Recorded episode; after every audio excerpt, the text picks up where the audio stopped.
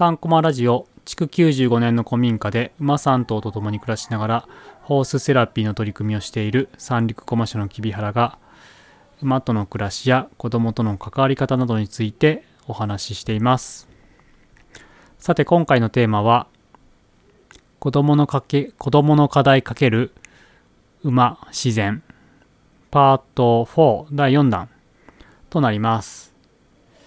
まあ、これまではね、なんかね、えー、なぜね、そういう話をしようかなと思ったかということだったり、あと、まあ、実際ね、どんなことが現場でね、取り組めてるかなっていう話だったり、まあ、そういうことを話してきましたけども、今回は、まあ、えっと、もうちょっとこう引いた話というか、まあ、なんていうかな、各現場でなんかやれてるような気がしてても、で実際本当それって僕たちだけのところの話なの？とかですね。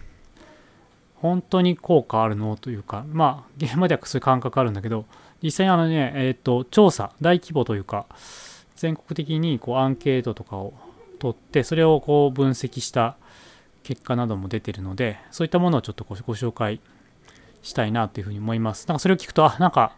やっぱできるんだとかですねあこれはもしかしたらいいかもしれないぞっていうふうにね、こう後押しになるんじゃないかなっていうふうに思っております。で、いくつかあるんですけども、まずなんか、えっ、ー、と、子供とか若者を取り巻く状況の変化ということで、えっ、ー、と、このデータは、えー、令和3年度の子供若者白書の中で、まあ、最近のね、こう子供たちの取り巻く状況の変化っていうことで挙げられてるんですけども、まあ、いくつかありますね。自殺とかいじめとか、児童虐待不登校、ね、そういったもの、ね、いずれも増えているというような感じですね。例えば自殺者児童生徒の自殺者数。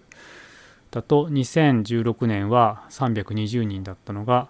2020年になると499人、ね、1日に、ね、鳴らすと1日に1人以上、ね、自殺している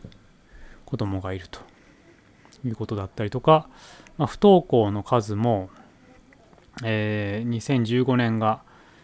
あ小中学生のね不登校児童生徒数ですけども2015年度は12万6千人が2019年度は18万1千人虐待に関しても2015年が10万、えー、3000件が、えー、2019年度は19万4000件またね、いろいろ増えてるというのがあります。まあ、こうやってね、こう見ていくとそういうことがわかります。で、えっと、あとですね、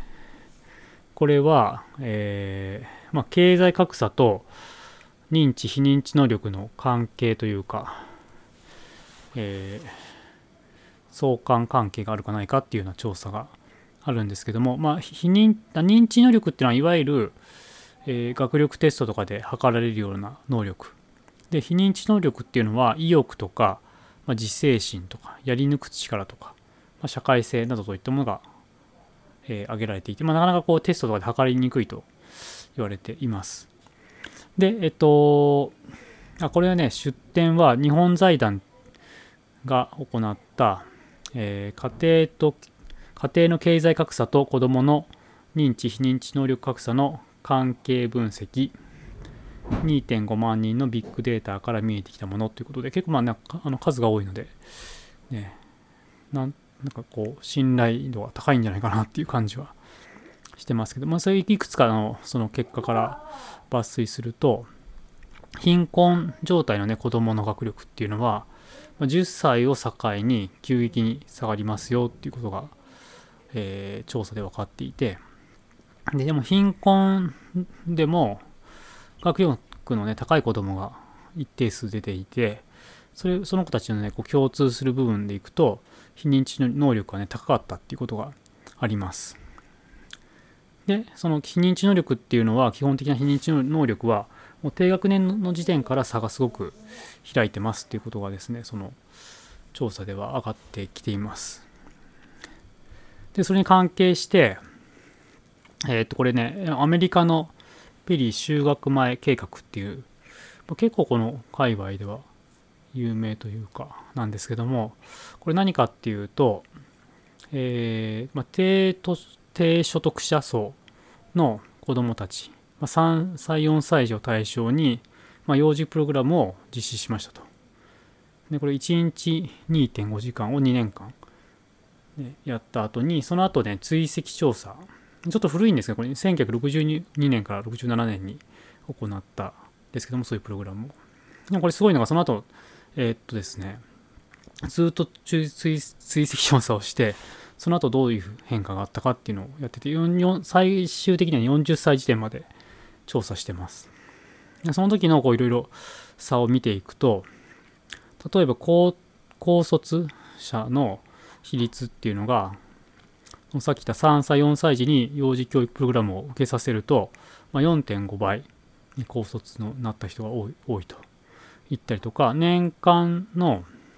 所得が2万ドル以上あるかないかっていうところで言うと1.5倍差がついていたりとかあとこう生活保護をね受給した人がどれぐらいいるかっていうとあの先ほどの教育プログラム受けているとまあ0.4倍、まあ4、4, 割ぐらいの人しかこう受けなかったというふうに言っていてでこれをねこう分析というかしたジェームズ・ヘックマンさんシカゴ大学の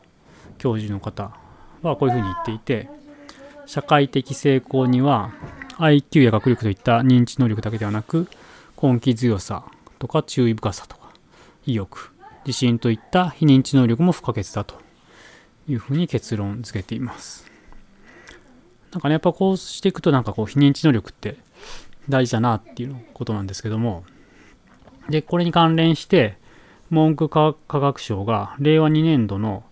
こう調査報告で、えー、青少年の体験活動に関する調査研究結果報告、えー、サブタイトルが21世紀出出生時横断調査を活用した体験活動の効果。等分析結果についてちょっと難しいんですけども、えー、いわゆるねいろんな体験子供の頃の体験はえー、そのね未来を担う子どもたちの、まあ、健やかな成長に即帰をしてますよっていうことが分かったというものなんですけども例えばこの中で結論で言ってるのが体験活動は子どもの自尊心を育みますと。でしかもさらにあの体験を良くしていると経済状況にかかわらずとてもねその子にとって良い影響が見られますということが言われていてまあ、なんか体験活動によってこう非認知能力をね、育むことができるんだっていうことが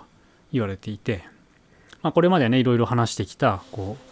う、馬とか自然の体験っていうのが、まあ、こういったね、子供たちにとってのその非認知能力を育むことにつながってるんじゃないかなっていうことが、まあ、この中から見えてくるというふうに思います。ちょっとこれいろいろこう、今回、あの、いくつか